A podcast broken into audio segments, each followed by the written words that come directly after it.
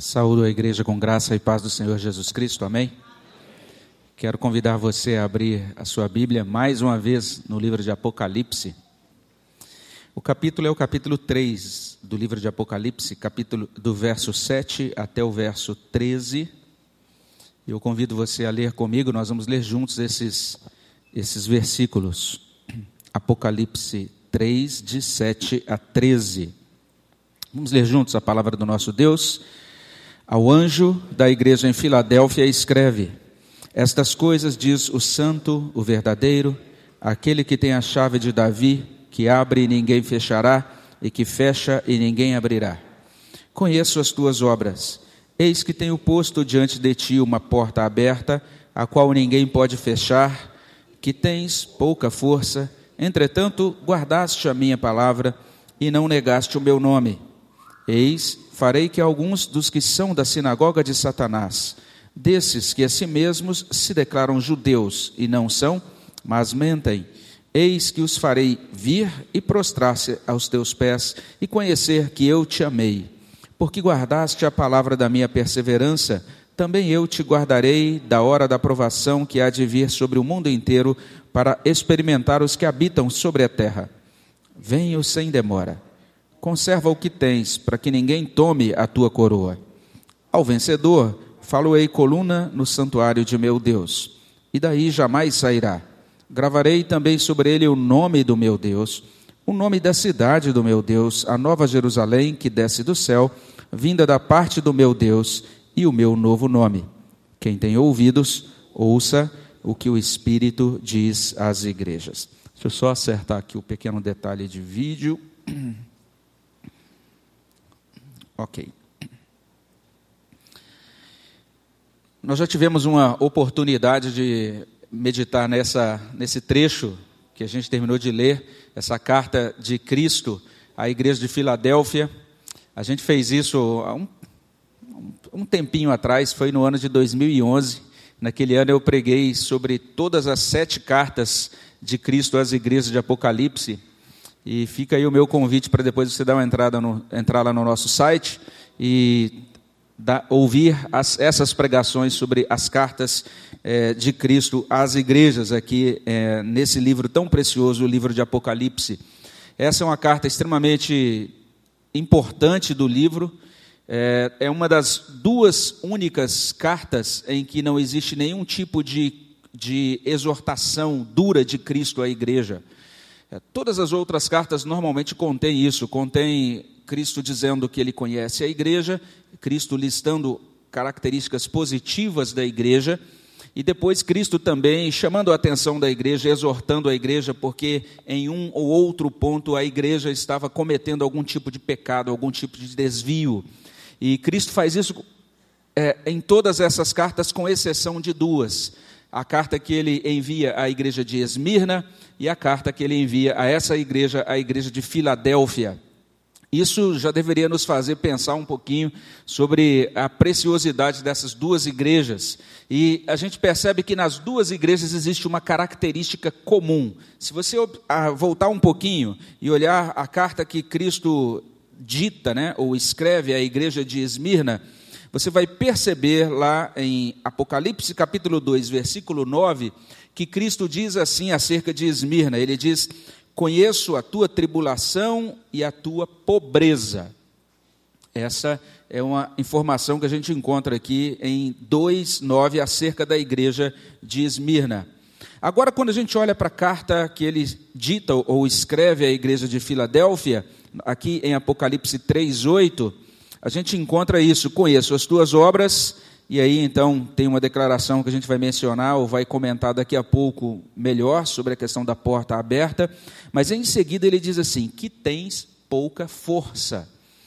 Então parece que tanto Esmirna quanto Filadélfia eram igrejas, é, Esmirna considerando-se pobre e Filadélfia considerando-se fraca. Eu acho impressionante isso. É, é digno de nossa atenção, por exemplo, que na última carta que Cristo escreve às igrejas, a carta a Laodiceia, a, a igreja de Laodiceia se considerava rica e forte, mas exatamente as igrejas que só, só são elogiadas e só são motivadas por Cristo são exatamente as igrejas que se consideravam pobre, uma pobre e a outra fraca. E Cristo diz a essa igreja de Filadélfia, então, que ele tem planos muito especiais para ela, o modo como ele se identifica já destaca isso, quando ele diz que ele é aquele que é santo e verdadeiro, que tem a chave de Davi, que abra, abre e ninguém fecha, fecha e ninguém abre. É, aqui nós temos destacada a divindade de Cristo, a sua santidade. Aqui a gente tem destacado Cristo como Messias, a messianidade dele. Ele tem a chave de Davi, é aquele que cumpre as promessas de salvação que estão ligadas à pessoa e ao trono de Davi. E ele também se revela como esse Deus das possibilidades, aquele que tem a chave nas mãos que abre portas que ninguém agora vai poder fechar, esse também que agora pode também é, abrir possibilidades novas para essa igreja. É uma igreja que, é como, como, como a gente olha rapidamente aqui, aí a gente, meu objetivo não é retornar ou repetir a exposição que foi feita em 2011, mas é uma igreja que está enfrentando uma dificuldade, está aí no verso 9. Parece que os judeus das cidades de Filadélfia estavam se levantando contra essa igreja, por isso a gente encontra essa terminologia que é bastante pesada. Eis, farei que alguns dos que são da sinagoga de Satanás, desses que a si mesmos se declaram judeus e não são, mas mentem, eis que os farei vir e prostrar-se aos teus pés e conhecer que eu te amei. A ideia aqui é, é que Deus vai operar uma grande obra por meio da igreja de Filadélfia. Ele vai é, agir de tal maneira que alguns daqueles que são da sinagoga, aqueles que são judeus e que provavelmente estão sendo contrários à igreja, serão convertidos a Cristo. Eles serão trazidos para o conhecimento de Deus e eles agora reconhecerão o Deus é, vivo, especialmente reconhecerão Cristo como Deus, eles se dobrarão aos pés do Senhor. É, ali naquele contexto, naquela comunhão da igreja de Filadélfia. Então, aquela igreja que é uma igreja considerada fraca, que tem pouca força, Cristo estava abrindo para ela uma grande porta de evangelização, e agora os opositores se prostrariam e se cumpriria aquela promessa, aquelas promessas lá do Antigo Testamento que nos últimos dias os pagãos se dobrariam e viriam a Jerusalém para prestar culto. De certa maneira, agora o que Cristo está dizendo é: essa promessa começa a se cumprir já desde o momento em que as igrejas em todos os lugares pregam a palavra e as pessoas então podem reconhecer Cristo como Senhor e prostrar-se então aos pés do Senhor e conhecer que o Senhor, que Deus ama a igreja, que Deus ama o seu povo. É uma carta que convoca a fidelidade, como a gente, a gente tem visto em todas as outras cartas, mas aqui com um tom diferente. Aqui Deus não está dizendo, Cristo não está dizendo, você, você deve ser fiel apenas, mas está dizendo que aquela é uma igreja fiel hoje, ela é elogiada por isso. É uma igreja considerada é, fiel ao Senhor. Está aí no verso 8. Tens pouca força, entretanto guardaste a minha palavra, não negaste o meu nome, ou seja, ela já tinha suportado é, tribulações e perseguições no passado. Verso 10, mais uma vez, guardaste a palavra da minha perseverança. É uma igreja, então, que estava firmada no Evangelho, já tinha sido provada na sua fé, deu provas de que era firmada em Cristo, não, não voltou atrás nas suas convicções. Por causa disso, agora, ela recebe essa promessa no verso 10: ela será guardada da hora da provação que há de vir sobre o mundo inteiro para experimentar os que habitam sobre a terra. E aí então venho sem demora, conserva o que tens, ou seja, continua, continua firme no Evangelho, para que ninguém tome a tua coroa. E aí as promessas no verso 12: ao vencedor faloei coluna no santuário de meu Deus, daí jamais sairá.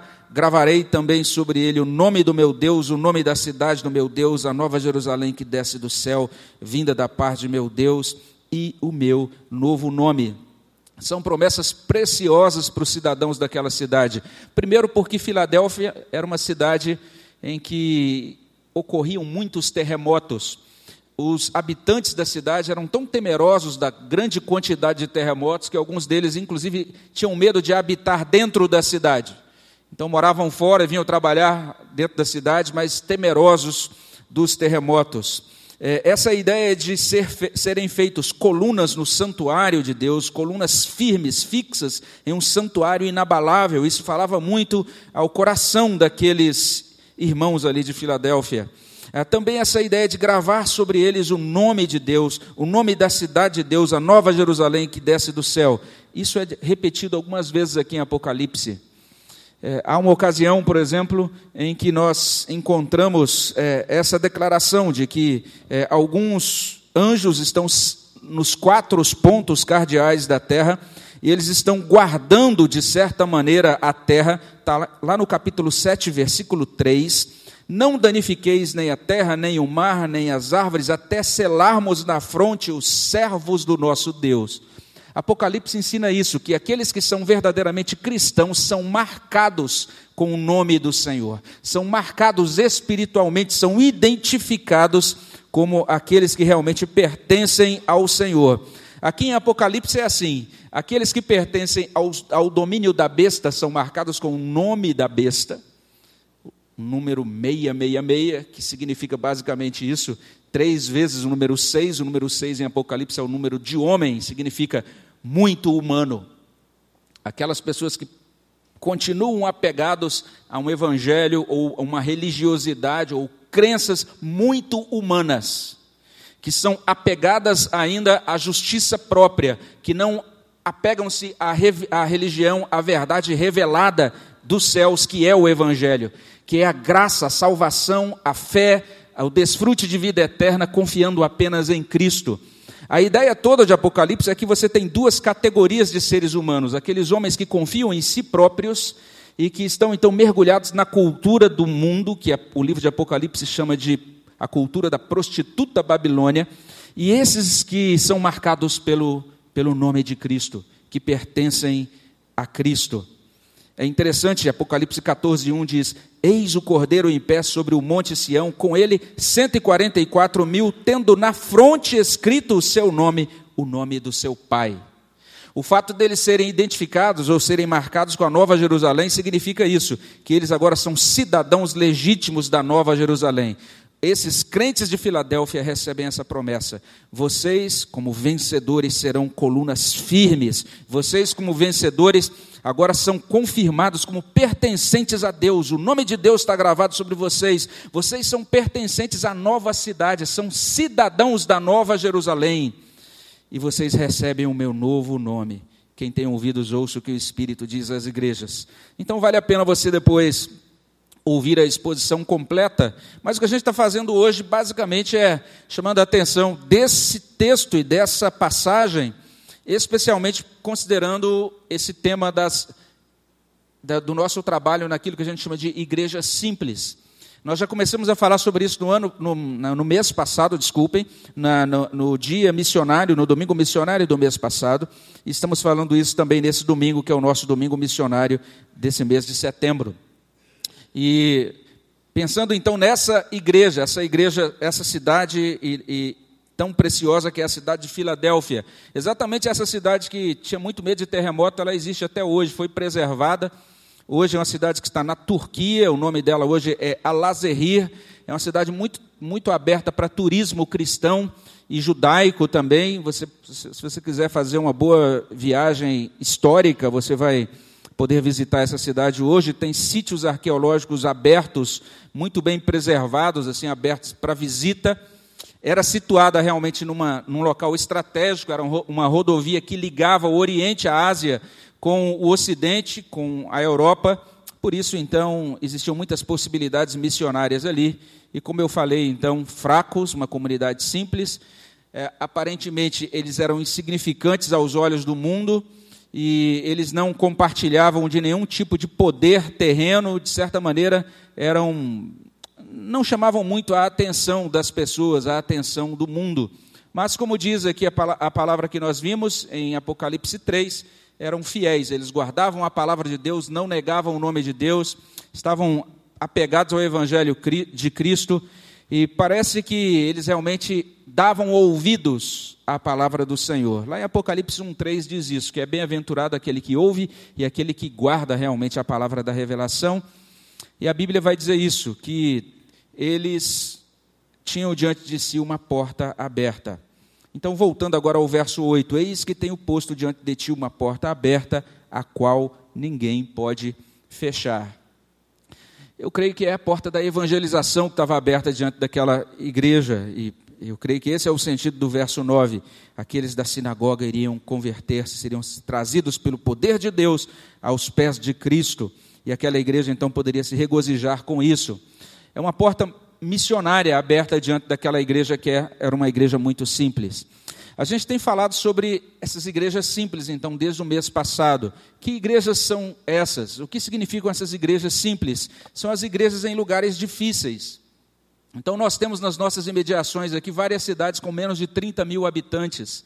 São cidades que não são contempladas pelo nosso plano missionário cooperativo, nosso plano de plantação de igrejas da denominação. Essas cidades são pequenas, a renda per capita dessas cidades não é alta. E a possibilidade, quando a gente pensa em que tipo de igreja poderia ser iniciada numa, igreja, numa cidade como essa, a gente teria então igrejas menores, com não muitos membros e também não muito dinheiro, não, com uma arrecadação não muito alta.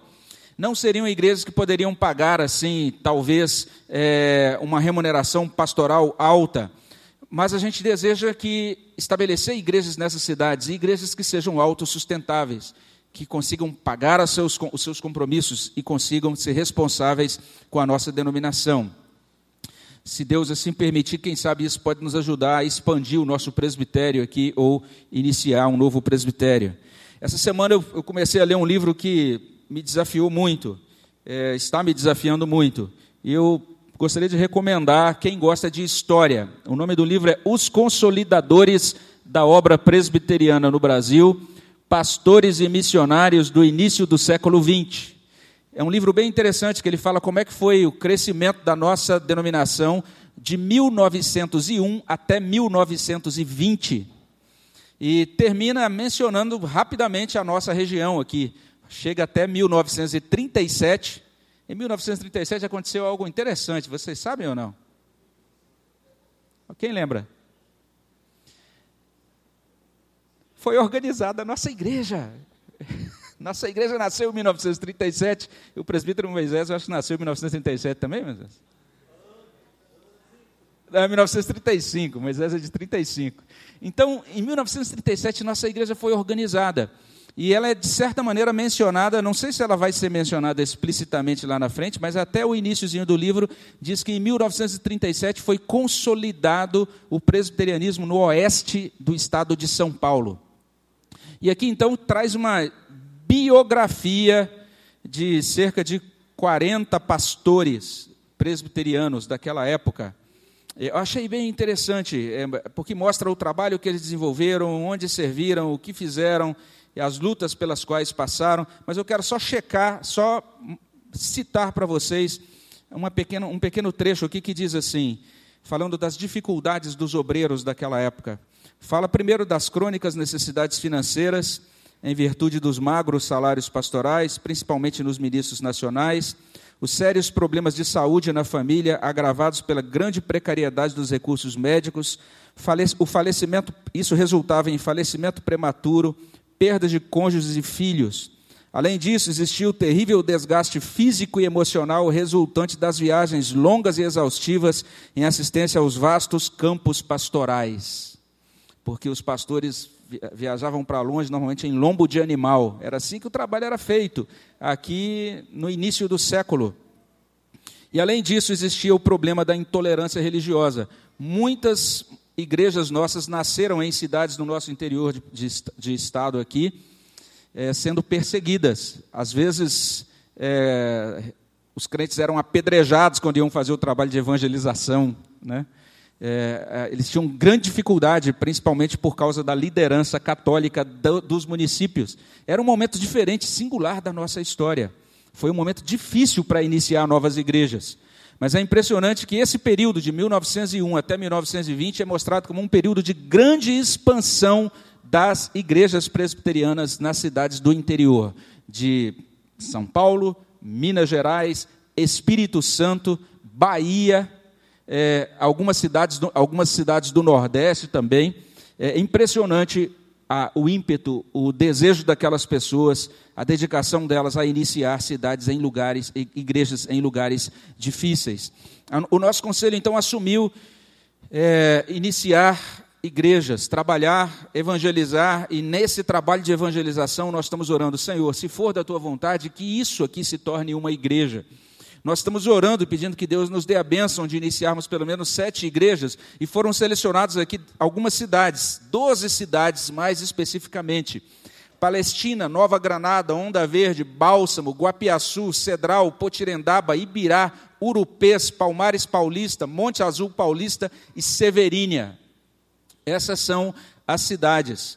A ideia é nos próximos seis anos, então de 2015 né, até 2021, a gente está tá, levando o evangelho, realizando atividades de evangelização nessas cidades e esperamos em Deus que a gente consiga, se Deus assim quiser, é, estabelecer sete igrejas.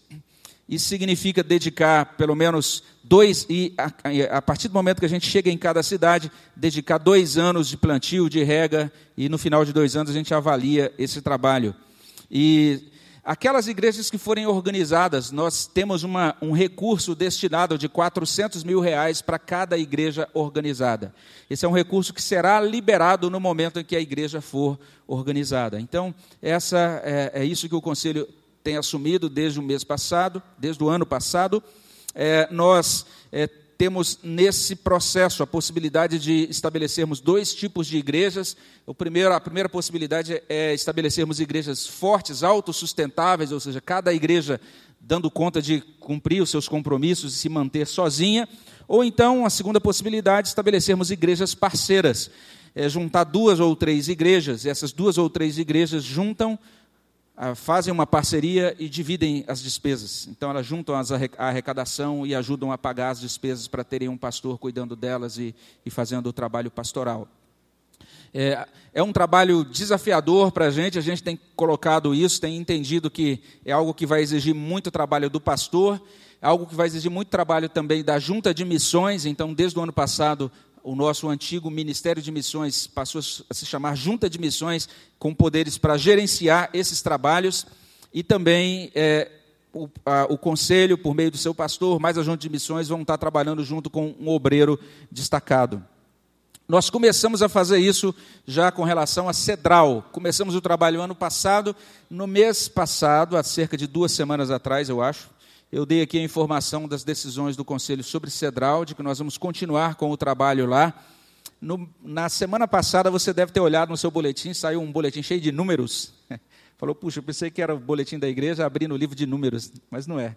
é. Era números dos custos e dos investimentos em Cedral e dos desafios que nós vamos ter. Então, esse é o, esse é o investimento anual em Cedral, 9801588. E nós estamos é, querendo trabalhar com essa possibilidade que Cedral vai dividir os seus custos de organização com outra igreja e nós temos um valor que a gente considera ideal de uma arrecadação de 10.500 por mês para que uma igreja possa manter suas despesas. Então, desde, desde aquela ocasião, já no boletim passado, você foi está é, tá sendo informado sobre esse desafio missionário para 2017. Né? O desafio missionário é esse: a gente continuar firme nos nossos dízimos, também nas nossas ofertas missionárias atuais e acrescentarmos a, a isso esse, esse desafio da igreja em Cedral. É, o grande desafio, o grande chamado de Deus é esse: entrar pela porta aberta. É, essa, essa, essa ação de entrar pela porta aberta é uma ação desafiadora, a gente pode dizer assim, difícil, mas muito agradável, muito compensadora. E a gente está se lembrando aqui, eu estou mostrando algumas fotos da, do trabalho lá em Cedral. Esse foi o dia em que nós realizamos, nós iniciamos o ID, nosso ID em Cedral. E tinha muitas fotos para colocar, eu tive que separar algumas e mas ah, você vê a turma aí que saiu para fazer o trabalho de evangelização, foram cerca de 50 pessoas naquele primeiro dia, e esse número se manteve durante a semana. Aqui você está vendo a reunião. Deixa eu voltar um slide. Você está vendo ali também a reunião no dia final, no dia do encerramento, no, no, é, nessa, nesse domingo de encerramento, o presbítero Paulo é, falando a, ao grupo ali, e foi muito gostoso. Ah não, ah, não, isso aí foi no dia em que a gente voltou das visitas evangelísticas. E aí, o um momento que o presbítero Paulo está falando ao grupo, que cada grupo pode voltar e contar suas experiências. E aqui sim, o domingo final, Aí são pessoas de Cedral assumindo um compromisso, dizendo assim: a gente quer uma igreja aqui em Cedral. E foi a partir desse momento que nós iniciamos o trabalho lá. Essa outra foto é do mês de abril, isso aí é a porta já do, do templo, lá, na igreja em Cedral, do local que foi alugado, já é, identificado com os horários de reunião. Esse é o culto de inauguração lá da congregação, com pessoas da nossa igreja e pessoas da cidade de Cedral. O nosso coral esteve presente lá no mês de abril. Aqui o pastor Daniel feliz toda a vida lá no dia da inauguração. E, e alguns relatos. Uma das pessoas lá disse isso. Essa igreja é resultado de mais de um ano de oração. Então, isso foi dito pela irmã Alessandra, lá, lá de Cedral. Aqui, a irmã Mariana, ela disse: Quando as irmãs Ivani e Gisele entraram em minha casa e disseram que Jesus morreu por mim, eu compreendi o que é salvação. Também o Márcio e a Alexandra, a Alessandra, lá de Cedral. Nós queremos nos dedicar a Deus nessa igreja, colaborar com a missão de trazer vidas para conhecerem a Cristo aqui conosco. Eu achei interessante porque esse casal, a gente fez uma reunião um tempo, algumas semanas atrás, e foi uma comissão do conselho, a gente foi lá conversar com as pessoas, dizendo: olha, a gente precisa que vocês se envolvam no trabalho. E esse casal não compareceu a essa, àquela reunião. Eu, eu saí de lá assim, puxa, por que, que Márcia e Alessandra não foram, né? Mas, quando foi agora domingo passado, é, ela falou, e enquanto ela falava, ela ia chorando. Falou, pastor, eu estava teimosa, estava muito apegada aos irmãos lá de Itabapuã, e Deus, essa semana, espremeu meu coração, falou: Você deve ajudar aqui a, a, sua, a sua igreja em Cedral. E ela então falou: Não, então estou aqui para me tornar membro imediatamente e quero e, já, e naquele domingo ela já tinha trazido um casal de visitantes, de amigos deles, dela, daquele casal que participaram da escola dominical. Uma outra pessoa de lá disse isso: agora eu posso convidar meus amigos e conhecidos a visitar a minha igreja, a igreja presbiteriana, aqui mesmo em Cedral. Então, esses são os primeiros frutos, esses são os nomes, para você entender que o trabalho não é estrutura, mas é um, é um trabalho que está alcançando pessoas. Né? Então, Mariana, Rafael, José Carlos, Leia, Maria Rita, Nair, Márcio, Alessandra, Diego e Tiago. São pessoas então que estão sendo recebidas agora. No dia 25 de setembro vai ter um ato litúrgico para a recepção desse, batismo profissão de fé é, da Mariana e batismo infantil do Rafael. E é muito, a gente fica muito alegre em ver então esse, esses primeiros frutos desse trabalho. Eu quero chamar a sua atenção mais uma vez aqui para Apocalipse 3:9. Tem uma coisa aqui que me incomoda bastante no texto. É quando os judeus são chamados de sinagoga de Satanás. Eu não sei se isso, se isso já te incomodou antes, mas sempre quando eu leio Apocalipse, eu fico incomodado com essa designação. É, os judeus, o povo de Deus, sendo chamado de sinagoga de Satanás. Provavelmente é algo semelhante que está acontecendo também na igreja de Pérgamo, porque diz assim: Conheço o lugar em que habitas, onde está o trono de Satanás. Alguns fazem, identificam isso também com a sinagoga de Pérgamo. Ah, mas aqui, pelo menos, eh, em Filadélfia, fica mais claro, porque diz sinagoga de Satanás.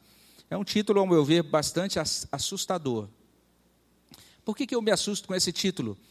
Porque a sinagoga era o lugar de culto dos judeus, era o lugar de adoração deles.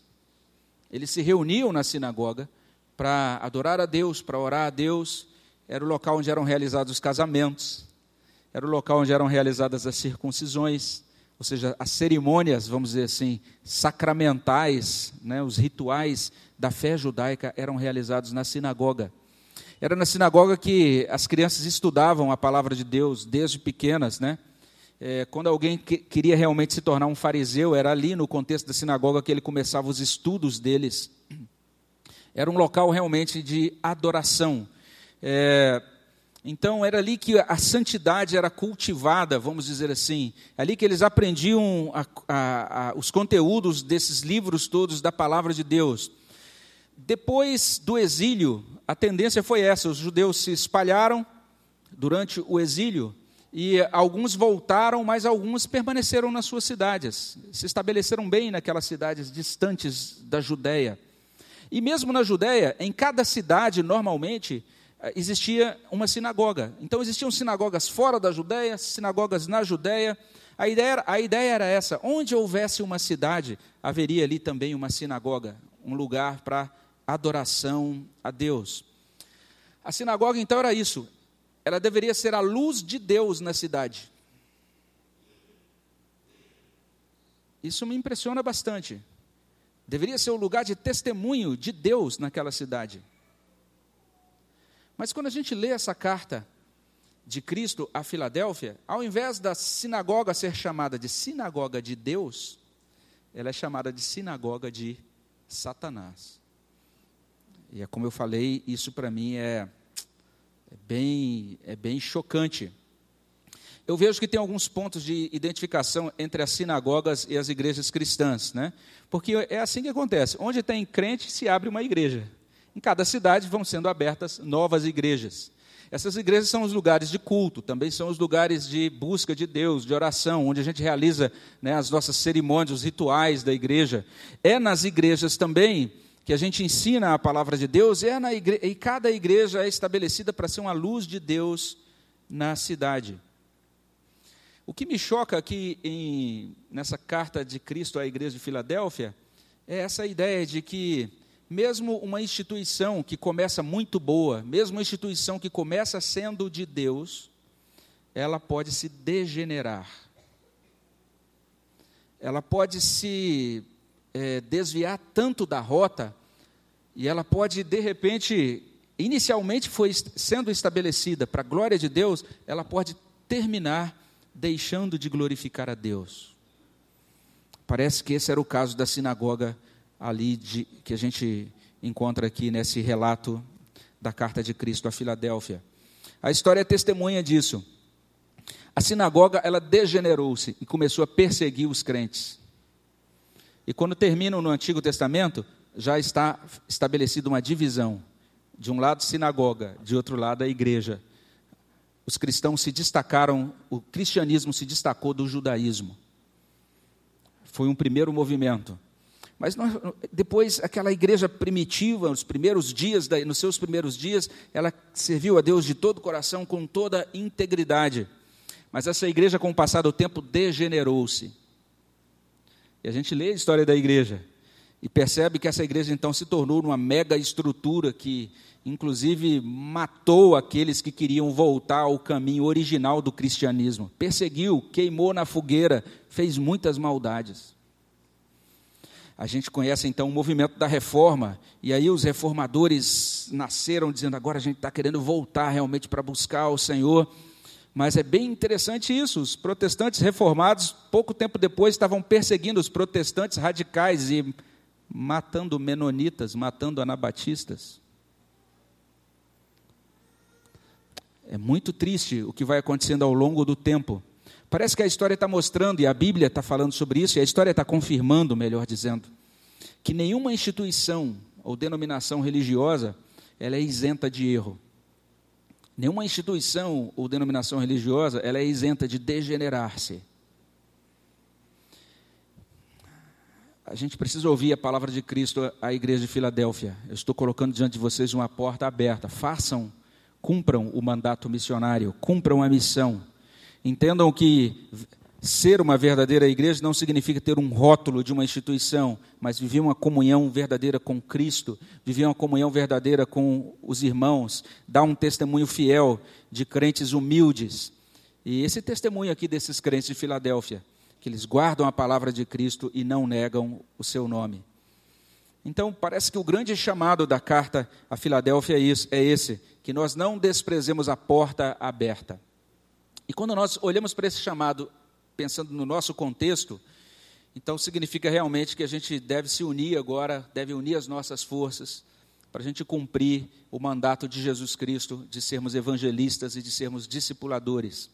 E diante dessas cidades, né, é, eu quero dizer isso, que por um lado a gente fica assustado, a gente está diante de um desafio grande de pregar, né, levar a palavra de Deus aí nessas 12 cidades, com a graça de Deus, quem sabe a gente ter sete novas igrejas, parece grande demais.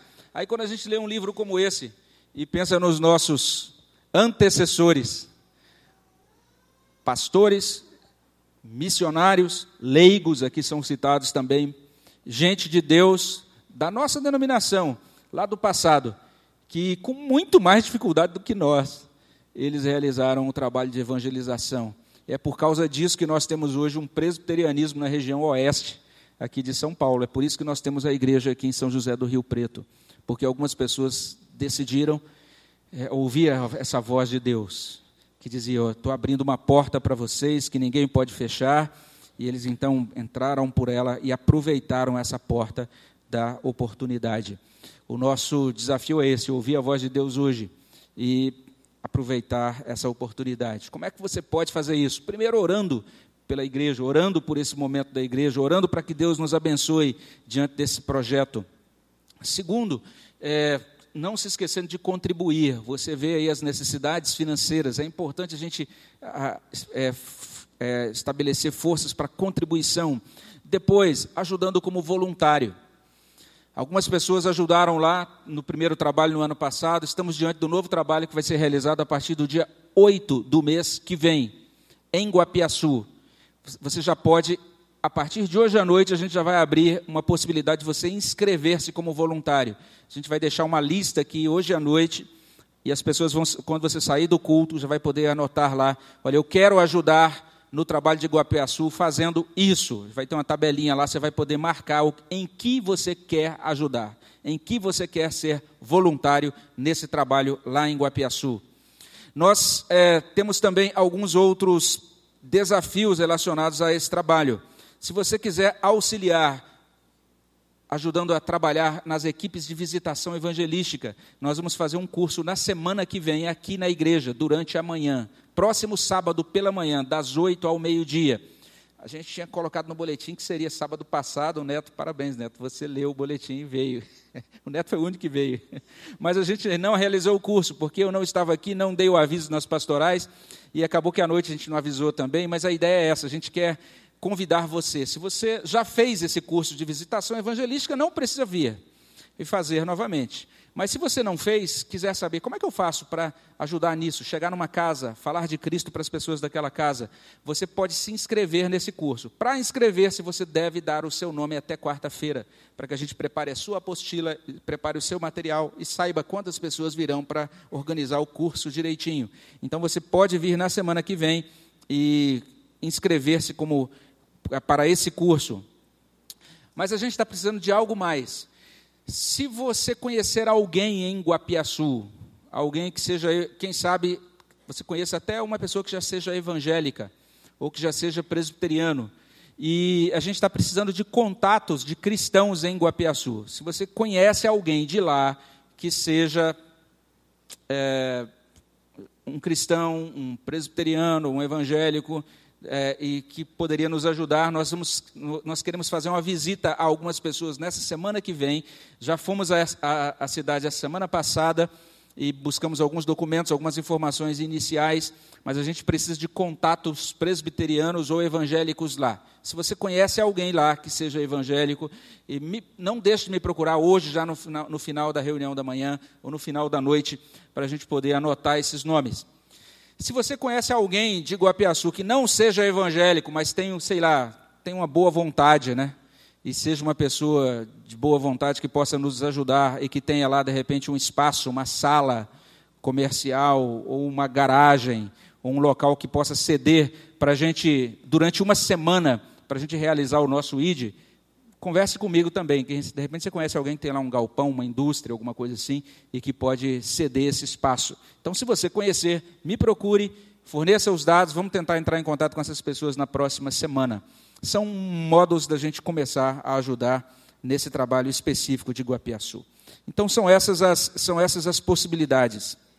E fica esse desafio para que a gente realmente ore e se você não puder, logicamente, estar ali na prática nesse, nesse, nessas atividades todas, mas a gente conta com a sua oração para que a gente possa aproveitar essa oportunidade que Deus está abrindo para a gente.